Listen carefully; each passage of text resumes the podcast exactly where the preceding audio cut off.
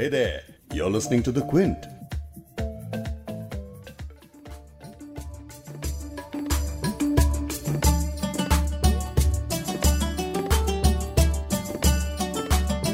आबाद उसी ने दिल की वादी की है।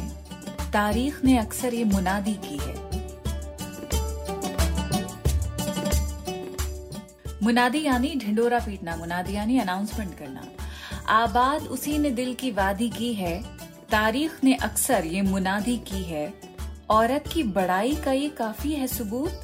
औरत से पयंबरों ने शादी की है।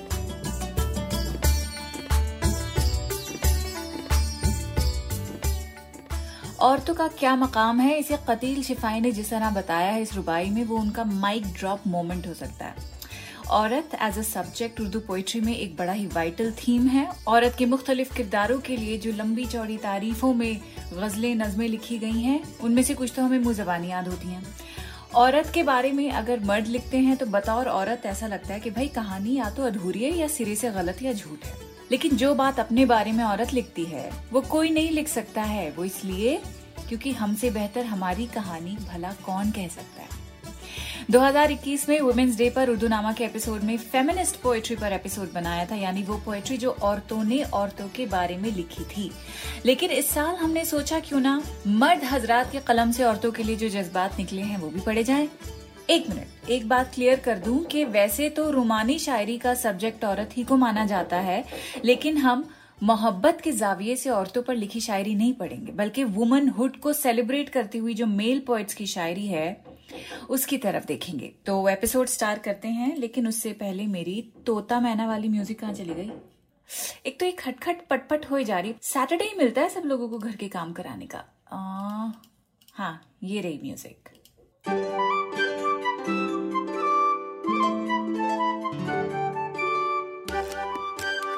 द क्विंट और क्विंट हिंदी पर आप सुन रहे हैं उर्दू नामा मैं हूँ फबीहा सैयद। एपिसोड में आगे कुछ भी कहूँ, इससे पहले एक चीज़ पॉइंट आउट करना चाहती हूँ कि पोइट्री की फ़ील्ड में मर्द हजरात ज़्यादा रहे हैं और दिखे भी हैं। और इसी वजह से ज़्यादा सेलिब्रेट भी किए गए हैं। आप ये देखिए कि पहली प्रोमिनेंट उर्दू की जो औरत पोएट हैं वुमन पोएट रही हैं, अदा जाफरी, उन्हें कहा जाता है the first lady of Urdu poetry 1924 में यूपी के बदायूं में पैदा हुई थी, बाद में पाकिस्तान चली गई थी फैमिली के साथ। यानी first lady of Urdu poetry जिन्हें कहा जाता है, वो 20वीं सदी में आकर हमको मिली। और पहला मेल पोएट कौन है? अमीर खुसरो को कहा जाता है, लेकिन पहले गज़ल लिखने वाले जो पोएट हैं, वो वली दकनी को भी कहा जाता है, जो हमको सेवनटीन सेंचुरी में मिल गए थे। यानी सत्रह सेंचुरी से लेकर बीसवीं सदी तक कोई फीमेल उर्दू पोइट नहीं रही थी जिनको इतनी प्रोमिनेंस मिली हो। फीमेल पोइट को आते आते 300 से 400 साल लग गए हैं। तो सोचिए, इस बीच औरतों की बात औरत ने खुद नहीं की है, बल्कि जो मर्दों ने ऑब्ज़र्व किया है, वही लिखा गया है और वही हमने पढ़ लिया है। खैर, इस एपिसोड में 1600s में जो लिखा गया था, वहाँ तक नहीं जाऊँगी, लेकिन कंटेम्प्रेरी शायरी में मौजूदा मसाइल के बीच औरत को मर्द हजरात ने कैसे देखा है, उस पर गौर करेंगे। पहले आपको कुछ अशार सुनाएँगे, फिर पूरी पूरी नजमें पढ़ेंगे, ठीक है? तो शुरुआत करते हैं, औरत को जब माँ के रूप में देखा गया है, उससे, उसकी बराबरी। शायरों ने खुदा तक से की है, यहाँ तक कि जन्नत का तस्वुर भी माँ के लिए कई बार किया गया है। मिसाल के तौर पे, मुनव्वर राना का ये शेर आप सुनिए। लिखते हैं, चलती फिरती हुई आँखों से अजा देखी है। मैंने जन्नत तो नहीं देखी है, माँ देखी है।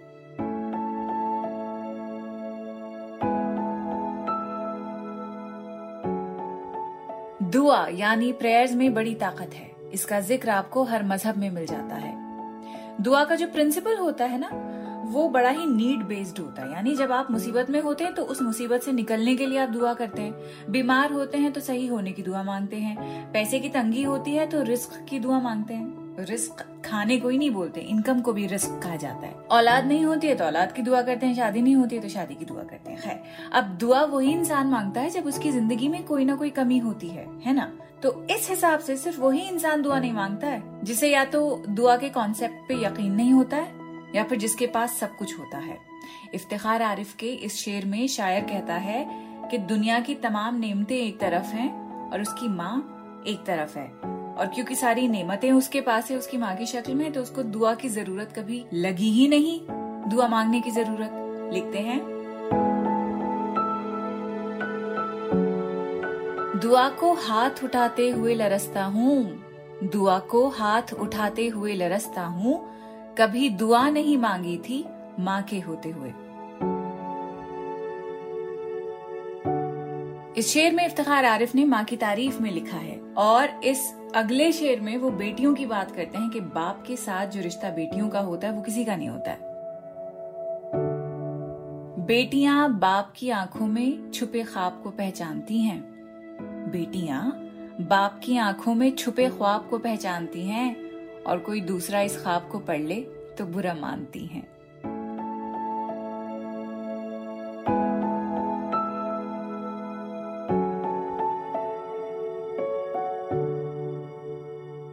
सही तो कहते हैं ना कि fathers are the first heroes for their daughters first नहीं.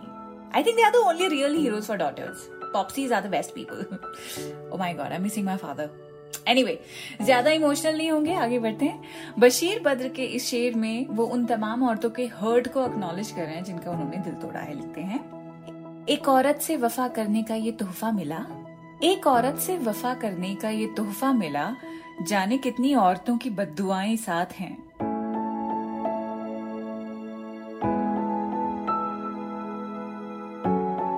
मुनीर नियाजी का आप शेर सुनिए, औरत जात के लिए बहुत ही सिंसियरिटी के साथ लिखा गया है। लिखते हैं, शहर का तब्दील होना शाद रहना और उदास। शहर का तब्दील होना शाद रहना और उदास। रौनकें जितनी यहाँ हैं, औरतों के दम से हैं। टेन ऑन टेन कोई डाउट ही नहीं है इस बात में, दोबारा पढ़ते हैं। शहर का तब्दील होना शाद रहना और उदास। रौनकें जितनी यहाँ हैं, औरतों के दम से हैं। बहुत खूब। लेकिन सिर्फ़ एक शहर नहीं, बल्कि पाकिस्तान के कई सारे शहरों में इस शेर में लिखी बात को समझाने औरतें सड़कों पर उतर आई हैं। 2018 में जब पाकिस्तान में मीटू मूवमेंट ने तूल पकड़ी तो उसका सबसे बड़ा नतीजा था औरत मार्च। इस मार्च का मकसद है कि औरतें बराबरी के लिए, अपने हकूक के लिए आवाज़ उठाएँ। और आवाज़ें भी ऐसी उठाई गईं कि मज़ा आ गया। 2018 से अब तक जब जब ये मार्च होती है, इतने प्यारे प्यारे स्लोगन सुनने को मिलते हैं सोशल मीडिया पे। और अगर कोई इधर उधर वीडियो बना के कोई पोस्ट कर देता है, कि बड़ा ही अच्छा लगता है। आप कुछ स्लोगन सुनिए, औरत मार्च में जो पाकिस्तान में पॉपुलर हुए हैं। तू करे तो स्टड, मैं करूँ तो स्लट। माँ का, नानी का, दादी का सबका बदला लेंगे। और नीचे फ़ोटो बना है नवाजुद्दीन सिद्दीकी उर्फ़ फैजल का। अगर दुपट्टा इतना ही पसंद है तो आँखों पे बाँध लो। जब जब औरत तंग रहेगी, जंग रहेगी जंग रहेगी।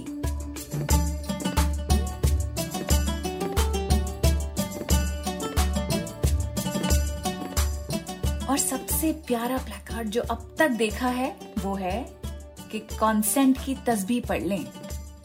Music to ears how beautiful अब औरत मार्च को एड्रेस करते हुए एक नज्म भी लिखी गई है, जो लिखी है रहमान फारिस ने। पाकिस्तानी शायर हैं। इसमें ये उन मर्दों की तरफ़ से सफ़ाई पेश कर रहे हैं, जो मर्द इनके हिसाब से औरतों को बराबर समझते हैं। In other words he is trying to say कि सब मर्द एक जैसे नहीं होते हैं। इस नज्म का नाम है औरत मार्च, तस्वीर का दूसरा रुख। सुनिए। बिनते हवा, मैं आदम का बेटा हूँ। सुनो बिनते हवा, मैं आदम का बेटा हूँ। आओ तसल्ली से निमटाएँ झगड़ा। ये हवा की इज़्ज़त का हवा बनाकर दिखाया गया है। मैं आदम का बेटा हूँ और जानता हूँ कि मर्द और औरत ही फितरत की गाड़ी के पहिए हैं दो, और दोनों ही लाजिम है, दोनों ज़रूरी। ना हो एक भी तो कहानी अधूरी। मुझे ये खबर है कि मर्द और औरत मोहब्बत के सिक्के के दो रुख हैं। और दोनों रुख हैं ज़रूरी, ना हो एक भी तो कहानी अधूरी। तुम और मैं बहुत देर से हम सफ़र हैं। तुम और मैं इकट्ठे ही जन्नत के घर से निकाले गए थे और इस खाकदा में उछाले गए थे। चलो मैंने माना कि शहरे हवस में है काफ़ी दरिंदे, जिन्होंने सदा इब्ने आदम की शोहरत को पामाल रखा। मगर वो दरिंदे तो गिनती के हैं। अनगिनत मर्द वो हैं जिन्होंने तुम्हें शान तकरीम बख्शी। कभी बाप बनकर, कभी भाई बनकर, कभी बेटा बनकर। वही बाप जिसने तुम्हारे लिए अपनी जान बेचकर भी खिलौने खरीदे। वही भाई जिसने तुम्हारे दुपट्टे को कुरान की तरह पाकीजा जाना। वही बेटा जिसने हमेशा तुम्हारे ही पैरों तले अपनी जन्नत तलाशी। ये सब मर्द हैं और तुम्हारे मुहाफिज। गली में अगर एक दरिंदे ने तुम पे कसा कोई जुमला कई अजनबी मर्द भी तब तुम्हारी हिफाजत को आए। कोई मर्द तेजाब गर्दी को आया तो कितने ही मर्दों ने तुमको बचाया।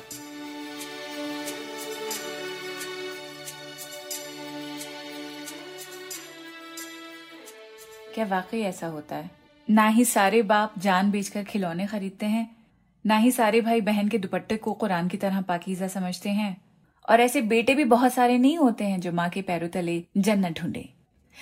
आगे भी है, आगे सुनिए। लिखते हैं, बहन भी हो, बेटी भी हो, माँ भी हो तुम, मेरे सारे दर्दों का दरमा भी हो तुम, मगर ये भी सच है, तुम्हारे लिए मैं शरीक हयात, शरीक सफ़र हूँ।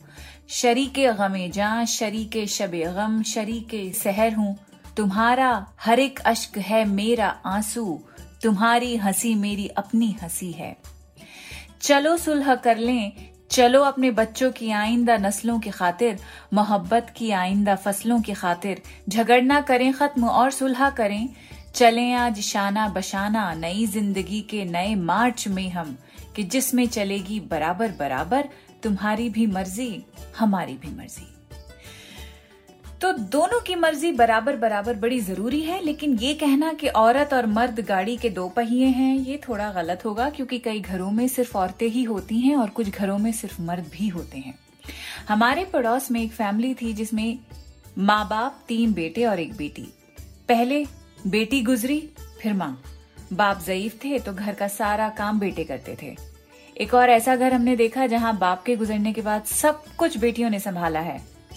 ये तो एग्जाम्पल्स हो गए हैं ट्रेजिडी के, लेकिन ऐसे भी घर होते हैं जहाँ औरतें भी होती हैं, मर्द भी होते हैं, लेकिन गाड़ी चलाने वाले मर्द हजराते रहते हैं। Decision makers rule breakers benefit takers trouble makers सब मर्द होते हैं। और कुछ फैमिलीज़ में ये तमाम कारनामे औरतें अदा करती हैं।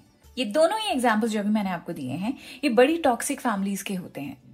रिलेशनशिप्स चाहे फैमिली में हो या फैमिली से बाहर टॉक्सिक तभी हो जाते हैं जब उनमें से ऑनेस्टी निकल के भाग जाती है और जब ईमानदारी नहीं होती है तो ऐसे में बराबरी का तो कोई तस्वुर ही नहीं है ना। अहमद फराज की आप ये नज्म सुनिए it's not essentially about womanhood but बहुत ही उम्दा और सिंसियर एग्ज़ाम्पल है एक रिलेशनशिप में इक्वालिटी का। I feel it's a brilliant piece of work और इस तरह का उर्दू शायरी में बहुत ही कमी से मिलता है काम। जहाँ शायर ये कहते कि, ठीक है, तुमको हमसे मोहब्बत नहीं है तो हम मानते हैं, अब तुम अपने रास्ते जाओ हम अपने रास्ते जाए बट हाँ हकीकत यह है that I really like you एक लाइन में ये समरी है इस पूरी नज्म की।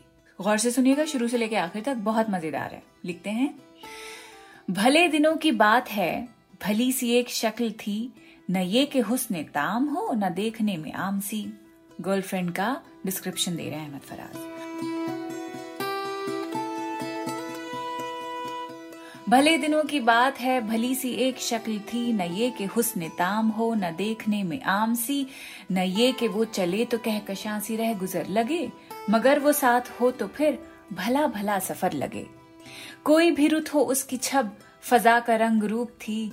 वो गर्मियों की छाव थी, वो सर्दियों की धूप थी। न मुद्दतों जुदा रहे, न साथ सुबह शाम हो न रिश्ता वफा पे जिद, न ये कि इज्न आम हो, न ऐसी खुश लिबासियाँ कि सादगी गिला करे, न इतनी बेतकल्लुफी के आई ना हया करे। न इख्तिलात में वो रम के बद मज़ा हो ख्वाहिशें, न इस कदर सुपुर्दगी के जच करे नवाजिशें, न आशिकी जुनून की कि ज़िंदगी अजाब हो, न इस कदर कठोरपन के दोस्ती खराब हो। कभी तो बात भी खफी कभी सुकूत भी सुखन कभी तो किश्त जाफरान कभी उदासियों का बन। सुना है एक उम्र है मुआमलात दिल की भी। विसाल जा फजा तो क्या फिराक जंग सिल की भी। सो so, एक रोज क्या हुआ वफा पे बहस छिड़ गई। मैं इश्क को अमर कहूँ वो मेरी जिद से चिढ़ गई। मैं इश्क का असीर था वो इश्क को कफस कहे। कफस यानी प्रिजन मैं इश्क का असीर था, वो इश्क को कफस कहे कि उम्र भर के साथ को वो बदतरज हवस कहे। शजर हजर नहीं कि हम हमेशा पा बगिल रहें, न ढोर हैं कि रस्सियाँ गले में मुस्तकिल रहें। मोहब्बतों की वसअतें हमारे दस्त पा में हैं, बस एक दर से निस्बतें सगने बावफा में हैं। मैं कोई पेंटिंग नहीं कि एक फ्रेम में रहूँ वही जो मन का मीत हो, उसी के प्रेम में रहूँ। तुम्हारी सोच जो भी हो, मैं उस मिजाज की नहीं। मुझे वफा से बैर है, ये बात आज की नहीं। न उसको मुझ पे मान था, न मुझको उस पे जोम ही। जो अहद ही कोई ना हो तो क्या गमे शिकस्तगी? सो अपना अपना रास्ता, हँसी खुशी बदल दिया, वो अपनी राह चल पड़ी, मैं अपनी राह चल दिया। भली सी एक शक्ल थी, भली सी उसकी दोस्ती, अब उसकी याद रात दिन नहीं, मगर कभी कभी। नाइस ना।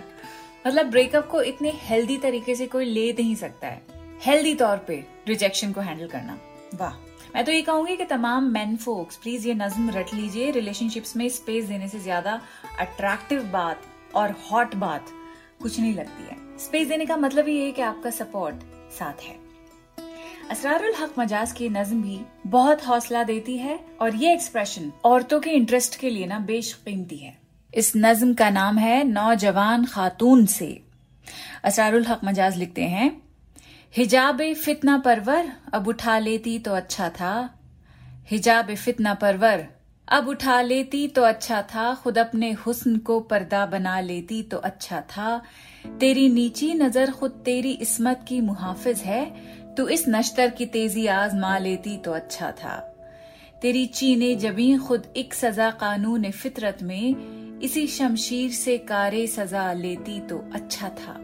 इसी शमशीर से कारे सजा लेती तो अच्छा था। कारे सजा यानी पनिशमेंट देने का काम। कारे सजा लेती तो अच्छा था। वाह। ये तेरा जर्द रुख, ये खुश्क लब, ये वहम, ये वहशत, तू अपने सर से ये बादल हटा लेती तो अच्छा था। दिले मजरू को मजरू तर करने से क्या हासिल? मजरू यानी जख्मी टॉर्मेंटेड दिले मजरू को मजरू तर करने से क्या हासिल? यानी जो दिल पहले से इतना जख्मी था, उसे और मजीद जख्म देने से क्या हासिल? तू आँसू पहुँच कर अब मुस्कुरा लेती तो अच्छा था। तेरे जेरे नगी घर हो, महल हो, कसर हो, कुछ हो, मैं ये कहता हूँ, तू अर्जो समा लेती तो अच्छा था। तेरे माथे का टीका मर्द की किस्मत का तारा है। अगर तू साजे बेदारी उठा लेती तो अच्छा था। आया है दुश्मनों के खंजरों पर खून के धब्बे, उन्हें तू रंग आरिस से मिला लेती तो अच्छा था। रंग आरिस कलर ऑफ़ चीक्स गालों पे जो लाली होती है उसे रंग आरिस कहते हैं। आया है दुश्मनों के खंजरों पर खून के धब्बे, उन्हें तू रंग आरिस से मिला लेती तो अच्छा था। सनाने खींच ली है सर फिरे बागी जवानों ने। तो सामान्य जराहत अब उठा लेती तो अच्छा था। सामान्य जराहत यानी सर्जिकल इंस्ट्रूमेंट्स तू सामाने जराहत अब उठा लेती तो अच्छा था। तेरे माथे पे ये आंचल बहुत ही खूब है, लेकिन तो इस आंचल से एक परचम बना लेती तो अच्छा था।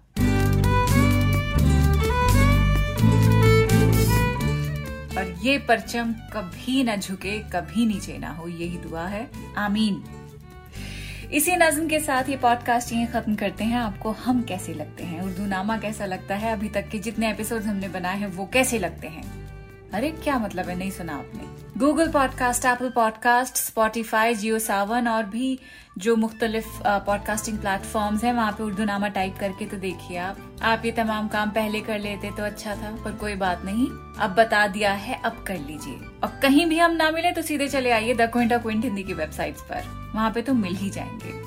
चले आप अपना ख्याल रखें, अगले हफ़्ते फिर से मुलाकात होती है। खुदाफिज।